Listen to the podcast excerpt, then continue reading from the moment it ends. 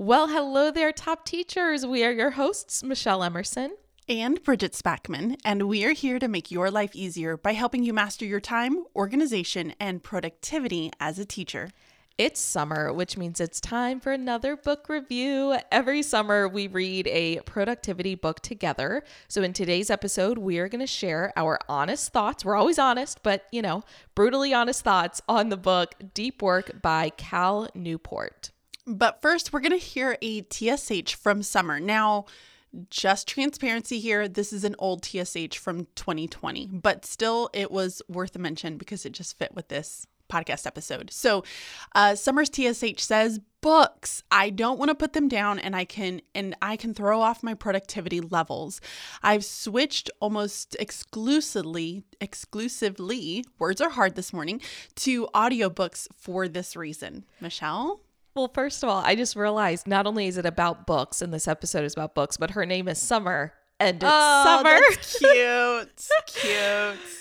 So what's funny is I would not have been able to relate to this in the past, but this year because I am on a reading spree, I'm up to 16 books that I have read. Wow. I do understand this. And just recently I ordered another book. Not that I need another one because I already have, you know, a bunch in the tank, but my coach recommended one to me and I ordered it and it came on Friday and I wanted to start it, but then I was like, Michelle, once you start it, that's yeah. like two days that you're dedicating to it and you can't afford that right now. so I, Summer, I completely understand.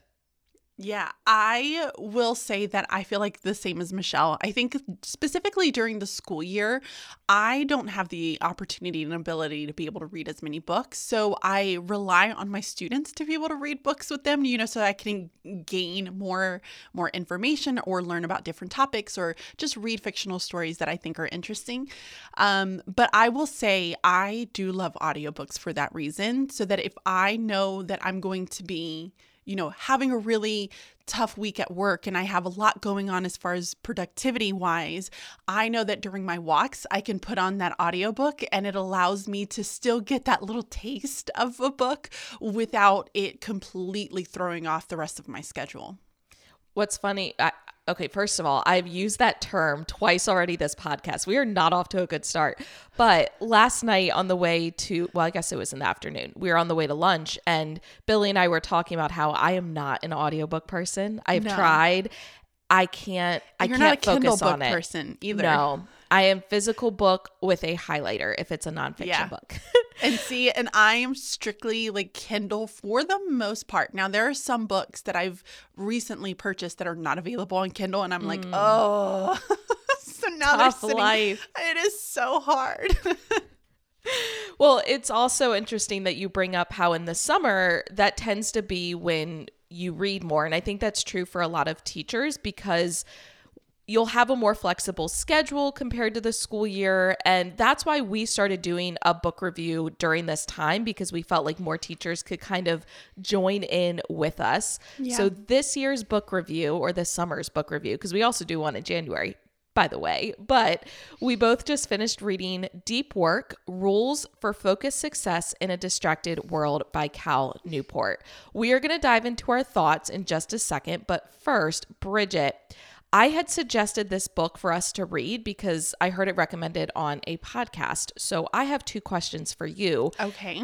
Had you heard of this book before I brought it up? And then, either way, what was your intention going into it or like your reason for reading it besides, you know, recording this podcast episode? Yeah. So to answer the first one, no, I had never heard of it. Um, this was a new author, new title I had never come encounter I have never encountered him before in any other books. But I think the thing that really drew me into this book or the intention that I had was the title caught my Mm. attention. I said attention twice and that really bothers me. so, but the the fact that it the title was deep work it really drew me in because I'm like, oh, okay, I have kind of my own perspective of what I think deep work would end up meaning, but what is it that Cal Newport views as deep work and what are those strategies that he sees being able to do it? Because I do believe that we live in a lifestyle where we are so on the go all the time. Um, and yeah, so I, I I definitely was intrigued by that title overall. Yeah, I kind of had the same thoughts when I was listening to that podcast. and it actually was a video podcast. So I was watching it on YouTube while I was cleaning dishes. And usually, when I'm in dishes mode, I'm getting all the dishes done so that I can turn off the water and dry off my hands. Yeah. But when the book was mentioned, I literally stopped, dried off my hands, paused the video, went into my phone, and like ordered it on Amazon in that moment because Did it you? just. It just really resonated with me. And I feel like the whole distractions and Yeah. not getting as much done as I could. It's a personal problem, but I think it's also a problem like in society. But you know, we'll dive oh my into gosh, you're really good at getting things done. Well, I have been were better since reading just- this book. Spoiler alert. I have been well, much better. I was gonna say there were so many times while I was reading, I was like, "Oh my god, that's Michelle. That's Michelle. Michelle can do that." yeah, I mean, we will jump into it, but I will say I as I was reading it, I was like I'm this is a skill that I have. It can still be very much improved, but Yes. It it fits well with my obsessive personality. yes, yes. So, okay, so we're going to give you a quick overview of this book before we start to jump in and giving you our thoughts and everything with it. So, the book was published in 2016, and deep work is really becoming increasingly rare and yet increasingly valuable. So, uh, the author likes to describe deep work and shallow work. Those are the t- two types of focuses that we can have. And so, deep work is categorized as professional activities performed in a state of distraction free concentration. Ooh, that's hard for so many people. that really just push your cognitive abilities to their limit. And cognition is just the way that you think. That's all that fancy word is. So these efforts create new value improve your skill at something and are very hard to replicate. So, someone else trying to perform the same deep work that you're performing, it's really hard for them to do because this is unique to you and the way that you think. Now, shallow work is defined as non cognitively demanding, so you're not really doing a ton of thinking, logistical style tasks. So these are going to be ones that you can perform while being distracted. So, like when we would cut out lamination while also watching Netflix. That's a really good example of shallow work. And these efforts tend to not create much new value in the world and are easy to replicate. So, as the title suggests, this book aims to help you master the skill of deep work because it is very much a skill that has to be practiced and refined. And more specifically, how to do that in a distracted world, which is obvious to all of us that we are in. now, the book is broken up into two parts. So, part one is the idea, and it has three chapters that are really meant to convince you that you need to be doing more deep work. So, chapter one is deep work is valuable. Chapter two is deep work is rare. And then chapter three is deep work is meaningful. Then Cal Newport follows it up with part two, which is the rules. So he breaks it into four rules, which are work deeply, embrace boredom, quit social media, and drain the shallows. Now, as we go through this book review, we're going to kind of talk about it chapter by chapter. We figured that would be the easiest way to kind of share our thoughts. So we're going to take a short break. And when we return, Bridget is going to kick us off. I don't know about you, Michelle, but summer is my favorite time to try out new things. Lately, I've been trying to schedule more deep work time into my day. We are totally on the same wavelength here. I have been trying some new recipes and meal prep ideas I've seen online because summer is when I feel more relaxed and willing to try new things. Exactly. So, this is your reminder that we have a digital planner available for you to try out for free before you make any purchases. Yes, consider this our personal invite to you to dive into the world of digital planning completely risk free. I mean, that sounds pretty good to me. The free planner is available for download at teachingonthedouble.com forward slash free planners. Now, if you love it as much as we know you will, you can then grab a fully dated version of the digital planner with even more templates and tools in our store at teachingonthedouble.com slash store. But regardless, we hope you take advantage of this free offering. And now back to the episode.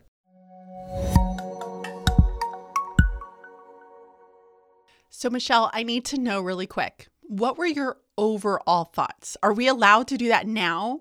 Or do we want to wait? What were your overall thoughts of the book? Okay. So when I started reading it, the very beginning didn't hook me, which I don't love about books. Okay. Bridget is agreeing. I can tell by her hand motions. Do, do you want to add in there? Oh my gosh, girl. There were so many times where I'm like, why are we talking about Carl Jung and the way that he's traveling to this like isolated tower building that I'm imagining in my head where he is on vacation, quotes, but yet it's not vacation. I just struggled so much when he would start to talk really in depth about the very specific jobs of Yeah. certain people, I would struggle to keep up. And he uses a lot of big words, and apparently that's like a turn off for me. Yes, I will say, like, it wasn't a super easy read. I had to put in a lot of thought as I was reading Yes. it. And it is very example heavy. And a lot of the examples, you're like, okay, like, let's move on. However, I am very happy I read the book because Same. more than anything, it became a reminder to me that I was doing way too much shallow work and I needed to embrace deep work, even though it is hard. And I feel like if I had to summarize the book in like one sentence, deep work is like the how of mm-hmm. productivity. And I think we share a lot about the what for productivity on our podcast, but then actually executing those principles. So the idea of, okay, but how do I do that is far more difficult. And I think this book helped to illuminate some strategies for helping with that. So that's how I felt. Yeah, I you? would completely agree with that. I again, I feel as though there were moments where I definitely struggled. This was a book that I needed to read in quiet. So when like family, kids were like up and doing stuff, I couldn't focus on it. So it just so happened that I was waking up super early for no apparent reason and I was able to get a lot of my reading done during that time or I would have to go and like hide outside on the patio in order to be able to focus. But there were moments where it, he really did hook me in and he really gained my interest with certain people. Again, I think it was how technical he got because there were certain stories about either professors or um, there was like a farmer that was in there. And those stories, I, I don't know why, but they resonated with me a little bit more. So I enjoyed that. So I was going to share this later on in the podcast, but maybe I'll do it now. I had quite a few just funny or ironic or kind of almost spooky things happen while I was reading this book. Are you ready? Yeah. Okay. So it's interesting you said that you needed to read it in quiet because I had that same realization. When I started this book, it was a night when I had showered and Billy was cooking dinner. So I had about 15, 20 minutes. And I'm like, I'm going to sit at the kitchen table and I'm going to read. Mm-hmm. However, I was so distracted because Billy's moving all over the place, Ember's following him around, and yet I'm reading a book about deep work in this state of distraction, and I it just was very ironic. So after that, I then basically read the rest of the book in one day, but it's when I was home by myself, so I could really Right. focus. Right. Yeah, no. I did the same same sort of thing. I had to read it by myself. Um, the second thing was this was just again an ironic kind of situation. I did love that the deep work chapter, which was like rule number one, Yeah. was the longest chapter, and I'm like, he's really testing me here. He's seeing if I can put this into practice because it was a very lengthy chapter, it but I was. I got through it. Um, here was the spooky thing that happened. So at one point, when I was reading this, there was a powerlifting meet going on. So I used that as my motivation. So I would read and then watch a segment of the powerlifting meet, and then they have like a break, and I would read again, and that continued. At one point, while the powerlifting meet was going on, I was checking email because I didn't want it to distract me from reading. I kid you not, Bridget, there was an email from an athletic company, and it was titled "Finding It Challenging to Focus?" question mark. I was like, Oh my gosh, oh my this gosh. goes back to our signs conversation. yes. It was so spooky. Basically, it was a release of a clothing line called Focus. And so that's where like the title came in, but it just it was a moment. And then at the very beginning of the book, he talked about uh, Bill Gates, and we can use this to kind of go Oh, into yeah. those first few chapters, but how Bill Gates would have these like think weeks where he would do a, a week getaway. And I had seen a Netflix documentary called Inside Bill's Brain all about kind of his work style slash his thought process, his creativity. It's actually an interesting documentary, but when I saw it um, in the documentary, I was like, oh, that's kind of interesting. And it was cool to hear it mentioned in this. Yeah. So I'm like, I don't know. I might need to start doing like a think weekend or something.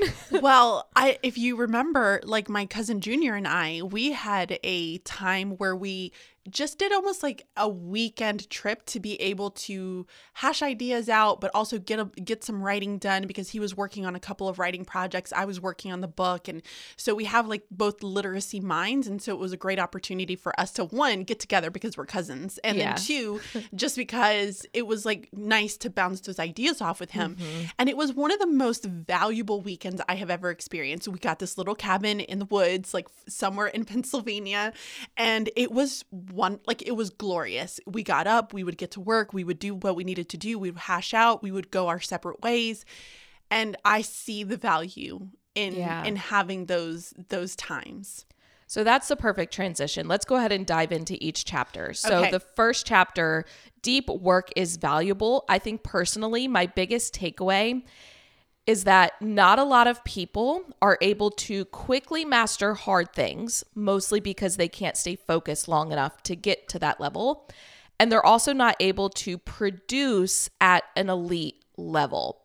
So he mentioned having like these are core abilities that we need in order to thrive. And so, again, for me, it was just kind of a mm-hmm. good reminder of like, these are skills and they're valuable skills to have.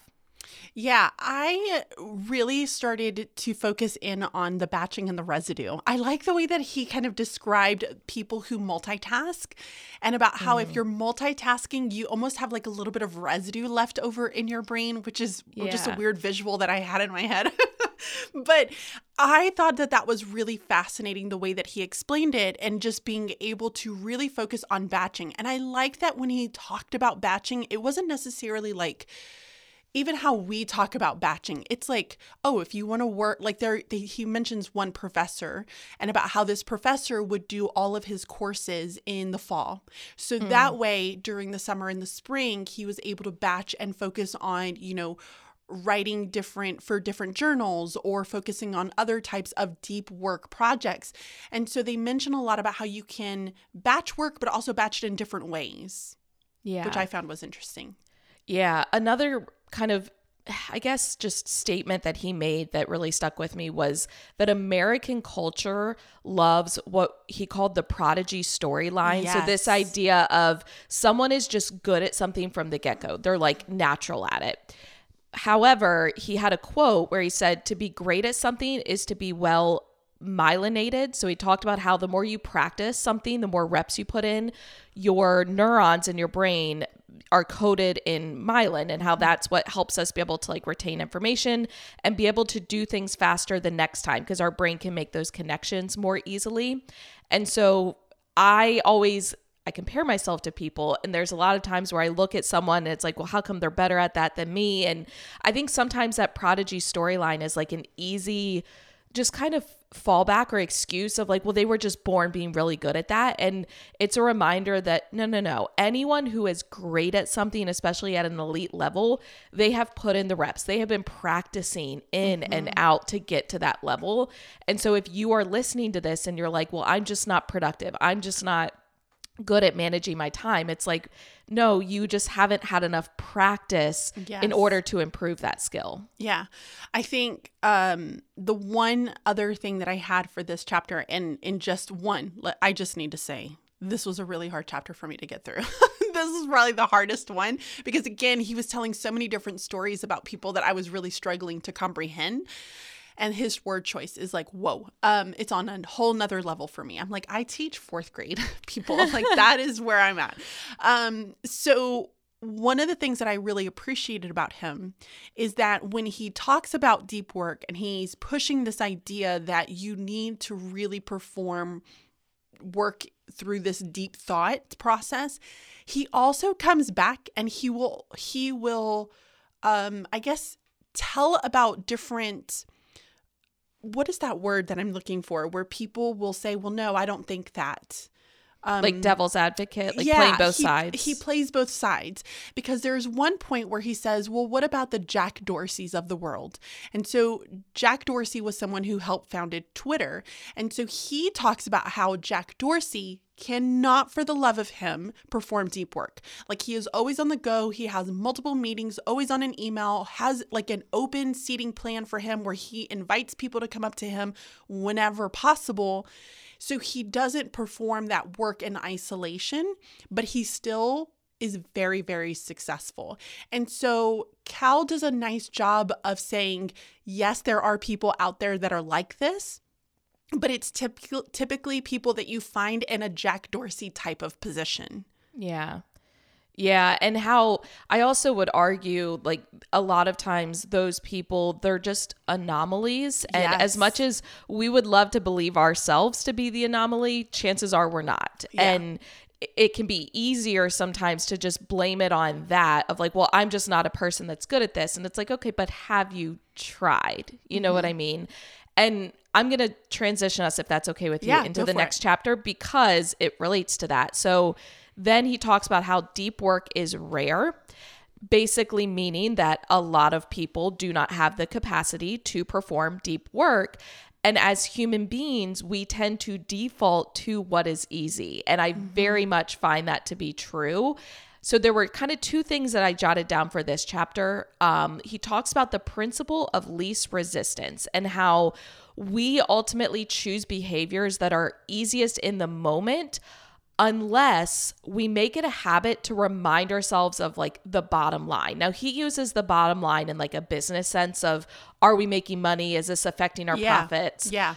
But I also personally will always tell myself like do what's hard now so that it can be easier down the road whether that has to do with like the effort I'm putting into workouts things that I'm doing on the business end I always will remind myself like choose hard now so it can be easy later and that fit in with that principle of least resistance and then the last thing that really stuck with me from this chapter was that busyness is a proxy for productivity. So basically, if you lack the clear indicators for productivity, like you can't look at your day and go, I got X, Y, and Z done, then you will, in replacing that, you'll just do a bunch of stuff so that you can go, oh, well, I answered this many emails or I, whereas those things aren't part of deep work they're shallow work but it makes you feel good it makes you Yeah. feel like you got a lot done because you were busy but in reality it's just because a lot of that deep work can be hard to kind of make visible at least in increments Yeah. No, How about I, you? I completely agree. And I didn't have a ton on there. I will be honest. When he was talking about the metric black hole, mm, I don't know what he was talking about. I don't I don't really have any idea and I had no desire to go back and try to figure it out. Is that terrible? well it's funny because i do remember reading that part and it was kind of confusing i, was think like, basically what what the metric black hole and again this was more of a business standpoint but you can find parallels it was the idea that if if a boss can't directly tie an employee's actions to like a loss of profit okay, that's what you were talking about earlier with your one comment. Your Yeah. one kind of reflection with the bottom line. like it's easy just to kind of to sweep it under the rug and so we have to be very mindful of how those little actions can add up over time and ultimately affect like our greater scope of productivity Yeah. i guess I think uh, the one thing that I was able to really take away is this idea because it's easier. So Yeah. w- he talked a lot about how business and how businesses right now run, right? You are constantly checking your email. You're wanting to go in and check in with other people. You're wanting to give other people whatever it, they need.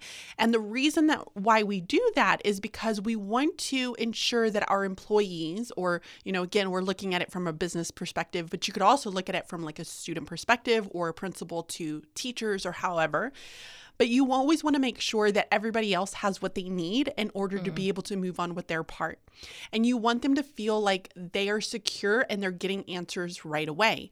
And so we live in this culture of being of being of responding and having mm-hmm. constant communication because we want to be responsive to others needs and it's always be then because we say, well, it's going to make it easier for them. Everything is going to make everything easier. But I love this idea where he did mention, and I don't remember the quote exactly.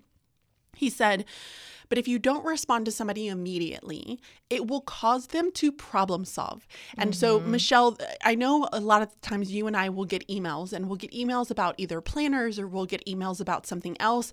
And I cannot tell you how many times I've had a teacher come back when I don't respond immediately and say, Oop, got it, figured it out and they are going to leave it there. And yes. it's like that is such a great freaking connection is that when you give kids, even your students that time to not respond to them immediately, you're allowing them to have that opportunity to problem solve. Yes. And huge. as as you said that it reminded me of there were times especially in 4th grade because that's when a lot of the drama starts yeah. especially among the girls. And there would be times where like a group of girls for example would be having issues at recess and it was nothing that I had to address immediately. Like it, they weren't actually physically fighting. It was just like they're having a scuffle right? Yes and it would be one of those things where it happened on a Tuesday. I don't have the time to deal with it. So it's, hey, let's all meet for lunch bunch on Friday so we can talk this out. Friday would come and they were already best yeah. friends again. Oh, yeah. oh, definitely. I've, I've absolutely had that situation happen. Okay. So do we want to go ahead and move into chapter three? Sure. So, chapter three is deep work is meaningful. Um, and there was one part that I really got and it kind of stuck with me. And there were actually just two quotes. Um, and he says Gallagher, I think is how it pronounced, and I, I, don't know if the name is probably irrelevant unless you want to go and quote this person. But it says, among them is the notion that the idle mind is the devil's workshop. When you mm. lose focus, your mind tends to fix on what could be wrong with your life mm. instead of what's right. Yeah, that quote resonated with me as well. And he talked a lot about how just attention affects our quality of life because our brains construct our worldview based on what we pay attention to. Mm-hmm. And so for me, I thought a lot about just positivity and negativity because I've also on my own been doing a lot of research on like negativity bias and how as human as human beings, we are wired to hyper focus on the negative because it has been a survival mechanism for so long. And that's why, Bridget, I'm sure you can relate to this with like YouTube. I'll get a hundred positive comments, yes. but I'll get one negative and I will hyper focus on that one negative yes. comment. And so I think it's just important to be aware of what we choose to pay attention to can have a really profound effect on our quality of life and then ultimately like our productivity levels as a part of that. Yeah. And I don't want to jump too far ahead because I know one of the rules is about social media. But I will say social media does play quite a bit into this deep work is meaningful and really staying focused because the mm-hmm. whole goal of social media is to take your focus away from yeah. whatever it is that you're trying to achieve and it distracts you, right? It's entertainment, it's supposed to be fun, it's supposed to keep your attention for as long as possible. But now that we've lost focus, we're starting to look at, oh my gosh, what's wrong with me? Oh, well, that person's doing so much better. Why am I not doing this? Why mm-hmm. am I mm-hmm. not good enough? Like, am I good enough? Like, you start to question everything. And I think that that quote itself really hit me hard because Michelle knows I am very much an emotional creature. And so I will often have these emotions of, you know, imposter syndrome of I'm not good enough or I'm not a great teacher or I'm not doing the best that I am able to do. And it's because I'm distracted and I'm losing mm-hmm. focus of the deep work that I need to be in. Yeah. And I'll I'll I'll wait until we get to that yeah. chapter because I have more to add there. But um, so now we're gonna move into part two. This is where he outlines four rules. And I will say, rule number one, which is work deeply, I have the most notes for this because it was the longest chapter. But basically, work deeply, that rule is all about finding strategies that will help you embrace focus and trying to avoid distractions as mm-hmm. much as mm-hmm. possible. One thing he said that really resonated with me because we get asked all the time about like motivation and how do you how do you sustain it over time? And he talked about how willpower is finite and it becomes depleted. And he compared it to like a muscle that gets tired. And of course, that just made sense to me because I always Yeah. find fitness things. But I just found it interesting that it's like, no, no, no. The goal isn't to always have the willpower to fight distractions. It's more about like cultivating an environment where there are less distractions so that it's not as tempting to you. Yeah, no, I completely agree with that. Um, did you by chance highlight the study? I was really interested in the study itself. So he talked about a 2012 study that was done by two psychologists that outfitted like 205 people with these little beepers. And so it would beep and then they would have to stop and pause and they would reflect on their desires and then they would have to fill out this little questionnaire. And it was every time that they beeped. Um the five most common desires that these subjects included were not surprising. So they included eating, sleeping, sex, emails, social networking, surfing the web, listening to music, or watching TV. TV. So he added a few more that were in there. But isn't that fascinating? Mine would just be food. That was the best. it's also accurate. I feel like while I'm eating a meal, I'm like, what's my next meal? But it, it is interesting just to hear that and to know that, like, that's what our brain wants to focus on automatically. Yeah. And we literally have to train it to not do that. So, I'm going to jump into the depth philosophies. So he outlines six different strategies, and finding your depth philosophy is one of them. Mm-hmm. And he outlines four different like depth philosophies that you could potentially use, but of course you have to find what works for you. Personally, and Bridget, I'm curious where you fit in with it. The first two were like go off in the woods for a week type of thing. And I was like, that's not me. But I really resonated with the rhythmic one, which is where basically those deep work sessions become part of your regular routine. So, for example, like every single morning from 8 to 11, I'm going to have a deep work session. Mm-hmm. Or I guess if you had to do it by the days of the week. So, like Monday and Wednesday are my deep work days. The other one where I was like, I could see this working for me is the journalist one, which is basically where you just fit it in wherever you can because your Yeah. schedule doesn't stick to like one, you know, set time and days and all mm-hmm. that. So for me, I have a pretty regular schedule and I'm like, I rhythmic works. I like routine. So I, Right. c- I can fit it in that way. But I do have a lot of times where it gets interrupted because of travel and Yeah. things going on.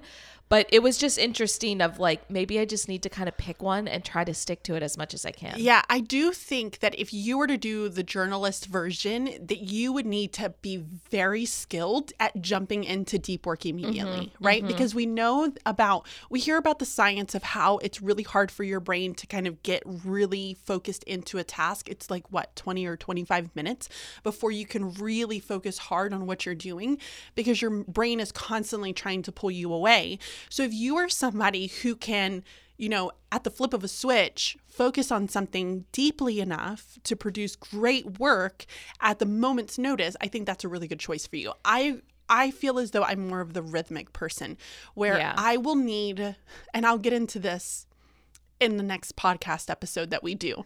um, but I am a person that needs to have that set time so that I just know, okay, I'm going to go in and I'm going to do this. And this is the time that I'm going to focus on A, B, and C. Yeah. And he did mention that that journalist philosophy is the most advanced and Mm-hmm. I I don't want to like sound conceited or like I'm tooting my own horn mean, here, but are. I I am very and Bridget knows this. I'm very good at like just randomly having these like deep work sessions. Like if Yes. As as soon as I get started, then I'm in it. And like I will this is how you know. This is how you know I'm in deep work. I will forget to eat, which is not Yeah. like me. But I've had moments like that where I can just jump into it. So And I, found think that interesting. I think that deep work and having discipline go hand in hand in this. And Mm-hmm. because you have built such great discipline when it comes to your work ethic and just getting things done and productivity, you're able to really perform that deep work quickly. yeah, yeah. I can't. I agree. My brain is not there. Yeah. And and that's and he does make it a point to say you have to find what works for you. Yeah, Like for sure. one is not better than the other. It's just you have to find the one that works. Um the next strategy was just called ritualize and again it was part of like make it a part Mm-hmm. of your routine where it's literally like after I get my coffee, I go upstairs and start working. And I I do that on a daily basis. Like as soon as Billy leaves for work, I am carrying my coffee upstairs. Ember follows me up and I open up my laptop and just start working. So I don't even have to think about it. Yeah, I really like the ritualized part. I think when I go from being in school to in summer mode, that is a really hard transition for me. So we talked about how like being on the paddleboard, like it's it's kind of wobbly right when I first kind of jump mm-hmm. on because I'm changing this season of life. And so it takes me a little bit to get into that routine, but I'm I think I'm finally starting to get there. I It's agree. Just talking to you, I feel like I'm I'm I'm sensing improvements from you, which is always good. Um, the next strategy I don't think is overly realistic for most. Mo- most. Oh my goodness.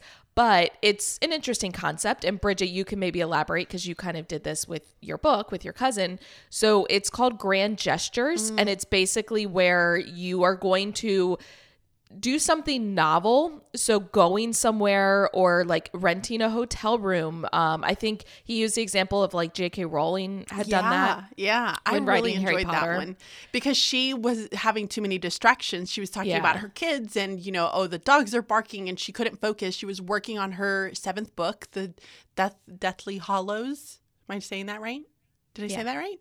And Yeah. so um, she was feeling the pressure and she was like, I'm going to go and get into a hotel. And so she was spending money to go to this hotel and to sit and write in just quiet and silence. Yeah, but it's the idea of if you're spending money on it, you're more willing to follow through because you want to get the most out of it. And it doesn't have to be that extravagant. I was thinking for teachers, maybe, and you could do this later in the summer, set a day where you're going to go work from a coffee shop and just like get a bunch of lesson planning, like kind of your scope and sequence for the year done. But it's something novel where you're like going out of your way and you want to make sure when you leave that coffee shop, like you've gotten stuff done. Yeah, for sure. I really enjoyed the trip. It was it's one of my favorite ones that I had with my cousin Junior, and it was because we had spent like we spent money on a really nice place. Like we had an Airbnb, but it was gorgeous. It was at the top of a mountain. It was overlooking a lake. It was just the scenery every it was in this cute little quaint town. Scenery everything was wonderful. And it was mm. our opportunity to one just get away but also really focus in on the work that we needed to do. And it, and it worked. I mean Yeah. we used that time very very well because we Well- were paying a lot. And yes, that also brings in the next strategy. So not only grand gestures, but then don't work alone. Mm-hmm. And he talks about how like sometimes working with other people can bring out the best in you because you know other people are waiting for you. And it reminded me of when, especially at the beginning, we would like batch tasks for Teach on the Double, and I would come up to your house for the weekend. And this was pre pandemic. That shifted everything, but we would spend the weekend getting the whole next month of work done. yep And it also reminded me about how, just in general, I think teachers need to improve their collaborative sessions. It's a great way to kind of expose yourself to ideas. But then he mentions in the book about how you have to maintain like a spoke. So if you think about like a wheel and how it all meets in the middle, mm-hmm. that would be like your collaborative session. But then you need your own spoke to be able to go work deeply on things. And part of it is I think teachers have to attend too many meetings where they spend too much time collaborating and they're not given time to work deeply. And that's not their fault. That's, you know, the people that schedule those. what schedule a those. great way to kind of think and look at that of just how that's such a great point of just saying how often we're thrown in to do collaborative sessions but we don't have that time to really work. And even Mm-hmm. thinking about like the grand gestures i could see where making a grand gesture like as a teacher if you wanted to do some planning you're given thing like miracle as a miracle you're given like the entire day for just being able to work with your um your peers right? So other teachers on your grade level team. How cool would it be that everybody brought in like a crock pot something type of plate like you're kind of spending money you're taking time to invest in this one thing that you guys are going to do and that's part of this collaborative planning where you come together but then you also find your own separate parts in that room to be Yeah. able to set a timer and say we're going to all work deeply for about an hour and then we're going to come back together like how Yeah. cool would that be Yeah. And it's one of those things where you have to try it, right? And and I think sometimes we're like, well, that wouldn't work for me. And it's like, but have you done it? Like actually try it out and see. Um, okay. I'm gonna move on to the yeah let's do fifth uh, strategy. So execute like a boss. This was all about that that gap between you know what to do, you just don't know how to do it. And I think this is something a lot of us struggle with. But he does mention having the habit of like a weekly review. And this is something I started doing after we read Getting Things Done, and I have stuck with it. It has worked wonders for me. But it's a chance to kind of reflect on what did I get done this week and what do I still have for the week moving forward. Mm-hmm. And I feel like it just, I've gotten so much more done because of that. Yeah, for sure. And and the weekly review is something that I think I need to improve a little bit more on, but I can see the benefits because it kind of closes that brain and I know he talks a lot about this a little bit later on in some of the rules about how you need to basically tell your brain that you're done with this task so that you're not constantly thinking about it. And so that weekly review acts as that, right? You're able to close those tasks off because they're completed. You're telling your brain, stop thinking about this and let's move Yep. on to what's going to be the next focus, area of my focus for this upcoming week. Yeah, and the sixth and final strategy for this chapter kind of goes along with that. It was be lazy. Ah. And he talked about having like a very strict shutdown ritual so mm-hmm. that you can prioritize your downtime in order to actually recharge and not think about work. This was definitely an area where I'm like, I need to be better. I that. definitely need to be better about that because he he shares about how you don't need to have your laptop open in the middle of the night and I'm like, "Oh, that's me." Yeah. so, I definitely have some work that I need to do. Um but I have really appreciated the book and overall just helping to see the areas where I do feel as though I'm pretty strong and the areas where I still have, you know, room for growth. Yep, absolutely.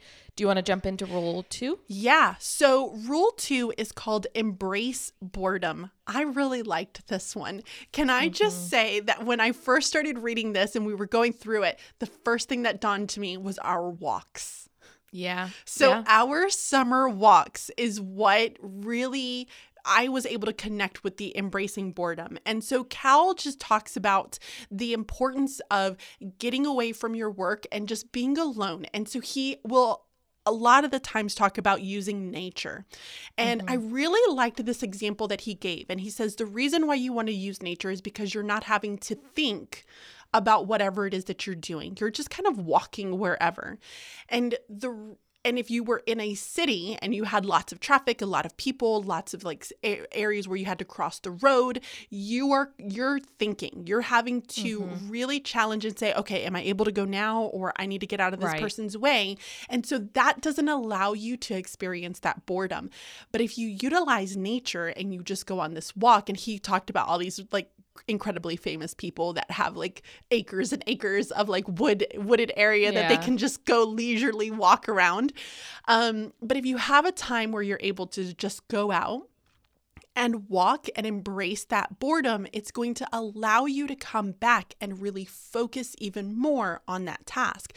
And he also mentions about how this time of embracing boredom is going to allow you to think deeply because you can process information even more and start to solve problems in a very creative way. So it's almost as if this boredom is connected to creativity, Yeah. right? He yeah, he called it meditating productively, which resonated with me because when I hear meditation, I'm like, Bleh. like I'm not a meditate person. I have tried it. I've tried so many different ways, but this meditate productively, I was like, I can get down with this. It's basically using periods of physical activities. So going for walks or if you're driving somewhere, right? Like you are physically doing something, but your mind can kind of wander, especially if you're not driving somewhere for the first mm-hmm. time, or even just taking a shower.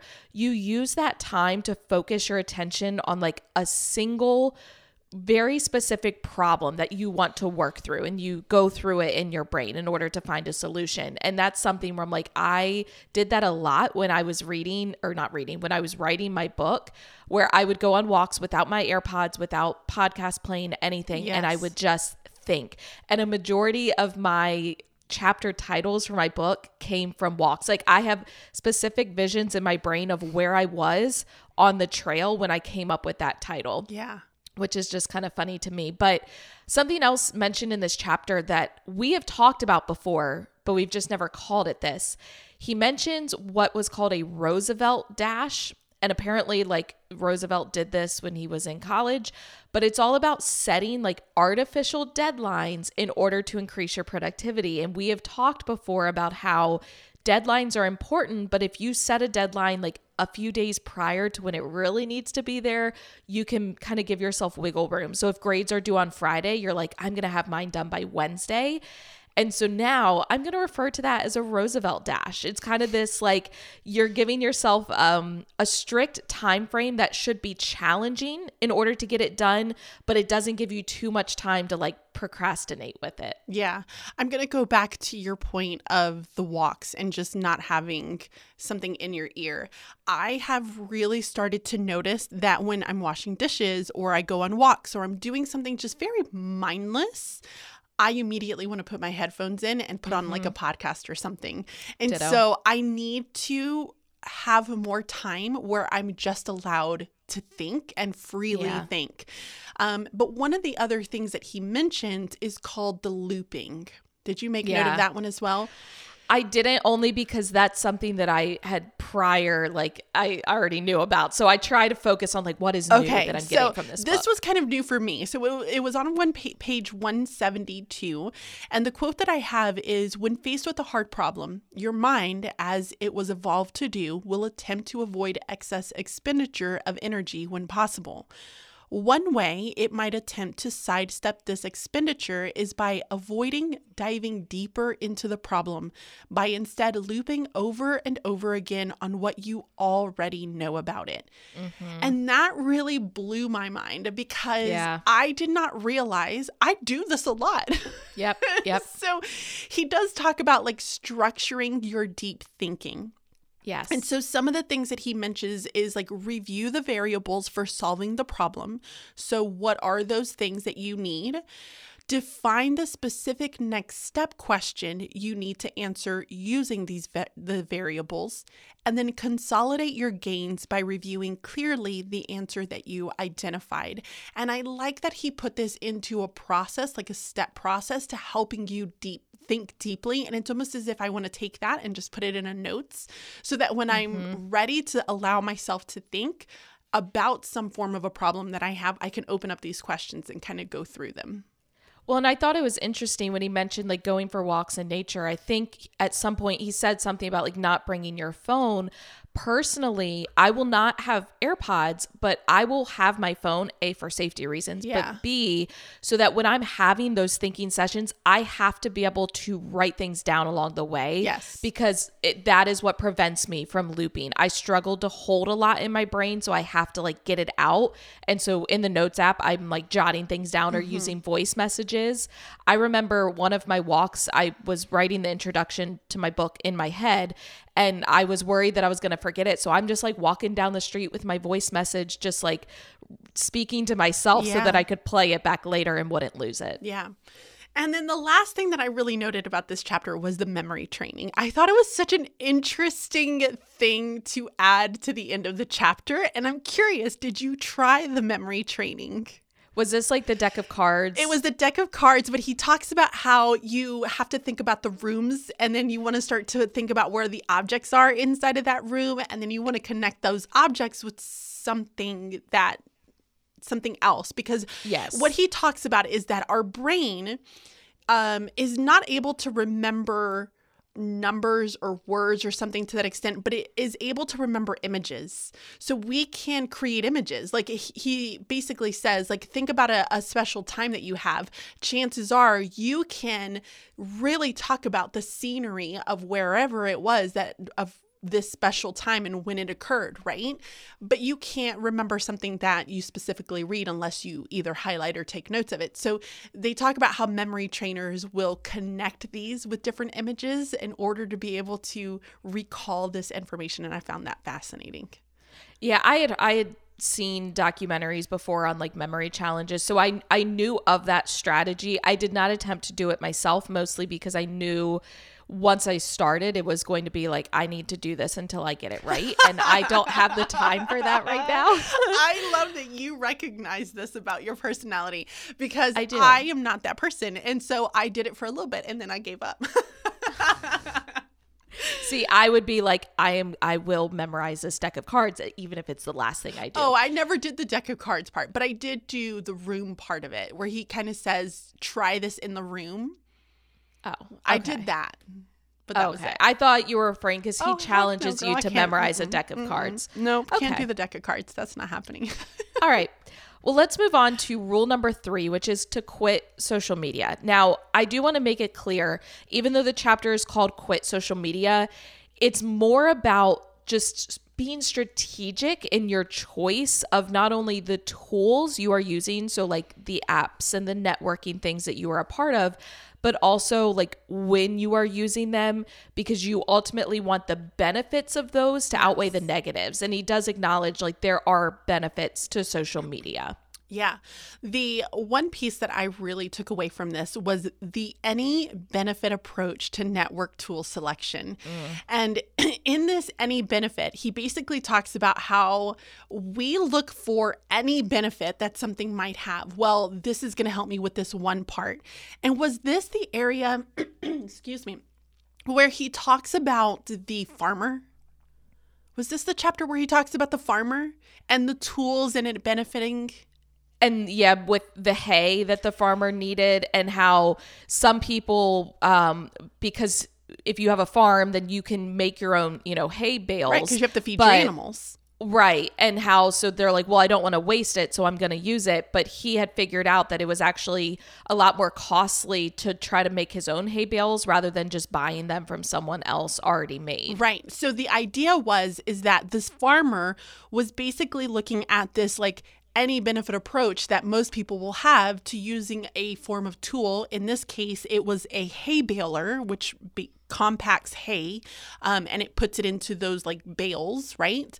So he looked at this tool and he said, I understand that there is a benefit to it. However, is that benefit really going to increase and help me further down the line? Like, is it kind of greater than this small idea that I'm trying to take away?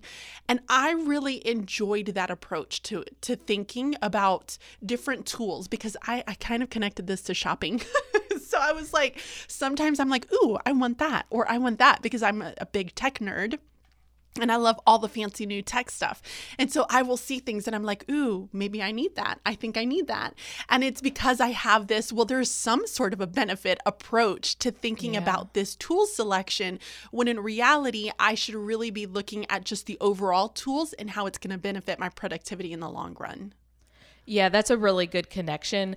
I kind of struggled, not struggled with this chapter, but it's i think the hardest for me to take action on because so much of what we do on the business side is right. tied to social media and what's interesting is as i was reading this book i was trying to implement a lot of the strategies which make sure you come back next week and listen to episode yes. 185 because we are going to dive into like the best strategies that worked for us from this book and how we kind of implemented them but I have just been more mindful and intentional about when I'm getting on social media and for what purpose. Because one of the things that resonated with me from this chapter was about how you need to make deliberate use of your time outside of work. And so making sure you are putting thought into your leisure time because otherwise you're going to default to whatever catches your attention. So that's when you start just mindlessly scrolling on social media so instead, you need to kind of dedicate in advance deciding how are you going to spend that non-working time and he actually calls it like your day within a day yeah. so if you have a, a day of 24 hours but you're working for let's say eight hours of that time, you still have 16 hours left. That is your day within a day. That is your time mm-hmm. that you get to to dedicate to you know, hobbies and passions and all that. Obviously, sleep is a part of that as well, but just really being mindful in advance of like, how am I going to spend that time so that you don't end up just mindlessly scrolling on social media. And that's something I need to do a better job of. Yeah. So I had two other things to just note of. So the first thing is going to be the law of vital few. And so I love that he was talking about the 80 20 rule because this is a rule that I mentioned in my own book. And it's something that I've just learned and gained from my experiences in the restaurant business world, right? Yeah. And so this 80-20 rule basically says that 80% of your results are going to come from 20% of what you put into it. And so what he wants you to really think about and because and if you if you honestly see how much time you spend on things, social media is going to be kind of that increased component, right? But he says if you're able to take away this low impact activity, so things like finding friends on Facebook, and instead you're able to then reinvest those into these high impact activities, mm. like going out to lunch with a friend, you're going to end up more successful in your overall goal. And I appreciated the fact that he did not talk about work. So when he gave that example, he was talking about building relationships relationships with people.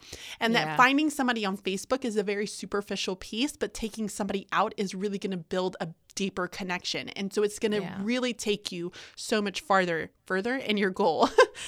yeah. Um, so I really liked that part of it. Yeah. The one other thing that I wanted to comment is that on page 212. Here is what I wrote down. It says, What? You say that full energy given to those 16 hours will lessen the value of your business eight? Not so. On the contrary, it will assuredly increase the value of your business eight. One of the chief things that many, that my typical man has learned is that the mental uh, faculties are capable of a continuous hard activity.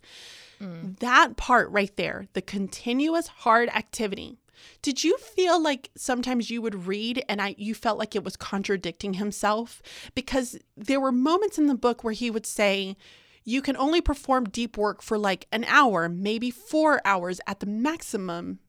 But then he starts talking about how we're able to think hard or think deeply for way longer periods of time in other parts. Was that just me?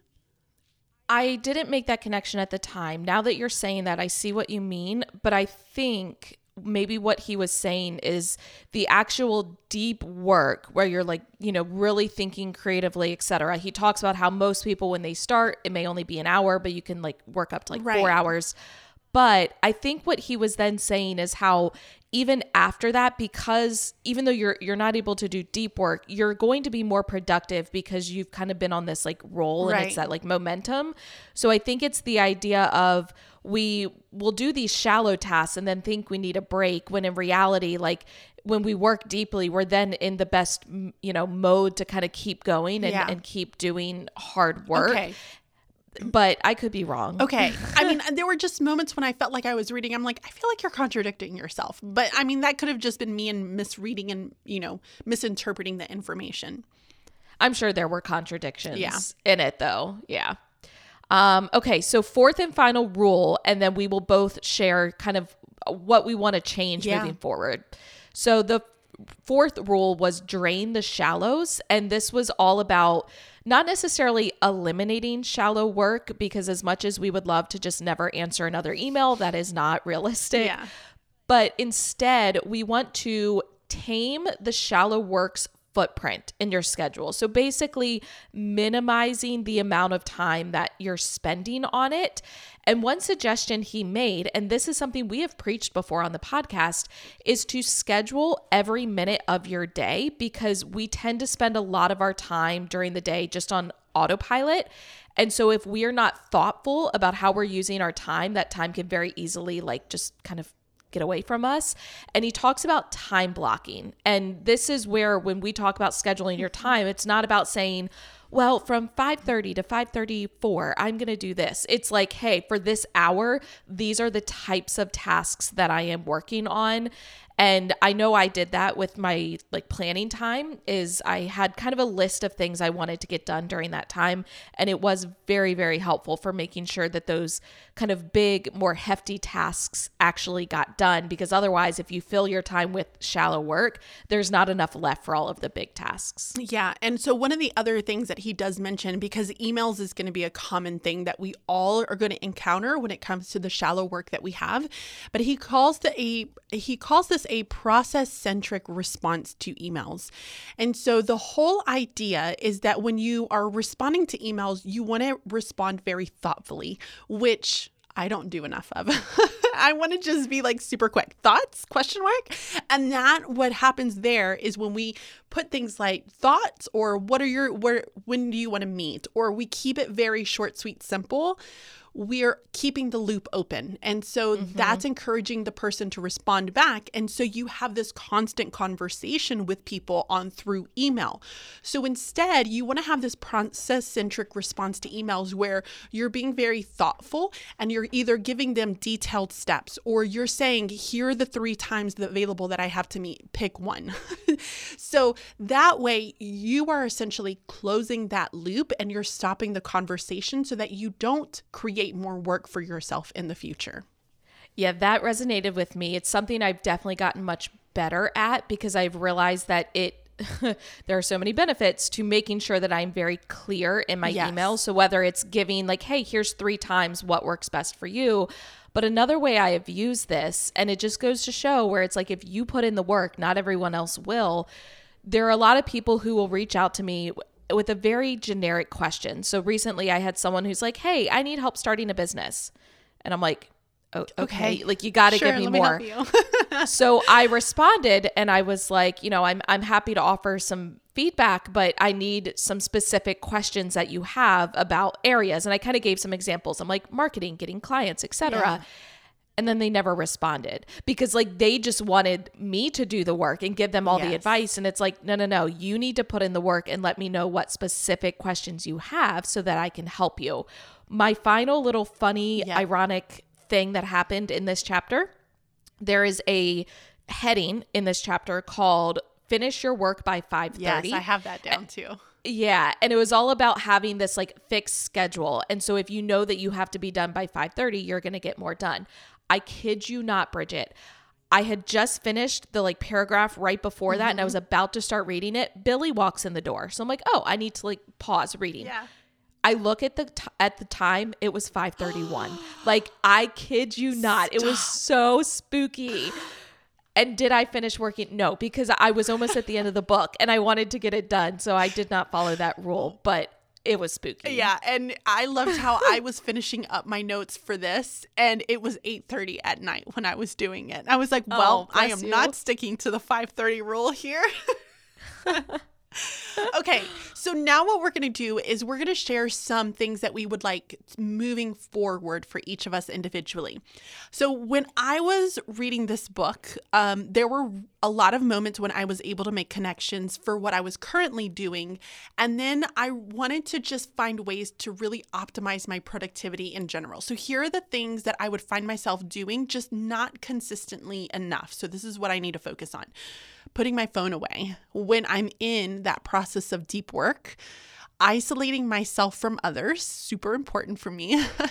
um, going on walks more often. And it was interesting because I have been doing a few walks in the mornings and they really benefit me just in yeah. general for my health my you know my mental health my productivity like all of it um, and then just being bored. And so the like sitting outside, going to the river, looking, not having my phone on me all the time, those are the areas where I do it sometimes. I'm just not consistent enough with it. So I need to stick with it a little bit more. Here are things that I really want to improve on. Um, creating consistent routines for those deep work. So I'm starting to look at waking up between 5:30 and 7, 5:30. So today was, was a little bit later. I'm sorry. I, I was super tired. So I didn't actually get going until 5:45 with my deep work, but keeping that time from 5:30 to 7:30 for deep work. And the reason for that for me is because I have a family that are home all the time. And so there was a day where I was trying to work and Blaine was sitting there, Mom, you're not going to believe, Mom, did you see that? I'm like, oh my gosh, I cannot focus for the love of me. So the morning times are best creating that separation from work. So really looking to stop work at 5:30 and not opening that work computer back up is something I want to do. Blocking out time even after my work day. So even scheduling and blocking time blocking my my um independent time right when I'm not working responding to emails and then quitting social media, but not in the sense of like quitting it for good, but more so just being more intentional with the way that I use it. Yeah. A lot of mine are kind of on the same page. I do think in reflection, my ability to perform deep work, I would say is probably above average. Yes. But I did still see a lot of areas that can be improved. So, first, I think I want to really like stick to a specific depth philosophy. So I think moving forward, it's going to be that rhythmic, but knowing that I may have to rely on that journalist style mm-hmm. when I have hectic times with travel and whatnot. I think I want to try one of those grand gestures because I've never yeah. done that and it just sounds like fun. so I don't so know, maybe like a like a grand gesture day. Oh, like what we both do. Yeah, it says it. work. Don't work alone. It's part of it. Oh.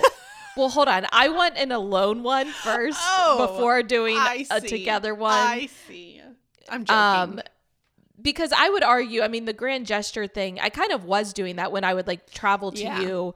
And for example, like when I had to fly back east for the Teacher on the Double Live event, like that kind of was a similar situation. But I want to try like a a think weekend of literally me, yeah. like in a you know a hotel cabin, something. Um, he talked about having a scoreboard for your deep work sessions because he mentioned people play differently when they're keeping score. And mm-hmm. so it's mm-hmm. this idea of like, don't break the chain. I feel like I would do really well with that because my competitiveness yes, would take over. I also want to have a very strict shutdown ritual and stick to it because that is not something that I am good at. I want to view being bored as like concentration training. So having those moments where I want to put on a podcast or a video, but choosing not to, whether it's I'm waiting for something, I'm in line at the store, I'm at home doing dishes, and instead using that time to really think. I want to spend more time meditating productively. Yes. So, especially on walks and showering, making sure that I'm not like playing music or podcasts. And then while I'm driving, I will say on the way to the gym, I have to either blast music to get myself in the zone or listen to like a powerlifting podcast. But on the way home, I can, you know, yeah. meditate productively.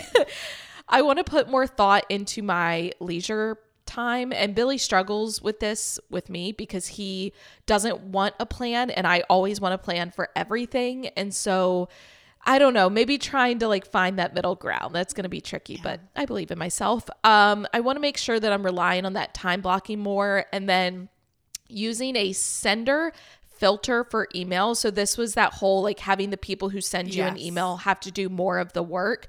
And so, for example, if someone's going to reach out to me for help on something, making sure I have a response where it's like, okay, I need this information from you. And then I wanted to read one final quote because this was at the very end of the book. And I was like, this is the perfect summary. And I think it's a good way to end this episode. So, Cal Newport says, the deep life, of course, is not for everybody. It requires hard work and drastic changes to your habits. For many, there's a comfort in the artificial busyness of rapid email messaging and social media posturing, while the deep life demands that you leave much of that behind. There's also an uneasiness that surrounds any effort to produce the best things you're capable of producing, as this forces you to confront the possibility that your best is not yet that good. Oh, that is such a good quote. That is a good That quote. is a good quote. I love that one. You should put that in your quote book. I should. It's lengthy. I know. Okay, guys, we know that this was a very lengthy podcast. Typically, when we do our book reviews, these end up being about an hour long. So, thank you so much for sticking with us if you are here at the very end of this. If you want to grab your own copy of Deep Work, we will have it linked down in the show notes for you. And if you have any book recommendations for us to read for the future book reviews, please reach out to us through email at teaching at the double teaching on the double at gmail.com or you can send us a message on our personal Instagram account. So at the lettered classroom or um, at pocketful of primary. We would love for you to take a little bit of time to check out our website and submit your time sucking hurdle. We really do look at these to help us kind of get an idea of what are your needs as our listeners for these podcast episodes. So you can head over there and click on that and get that submitted. We would also like for you to subscribe to the podcast so that you can get notified when we drop a new episode, which is on Thursday mornings.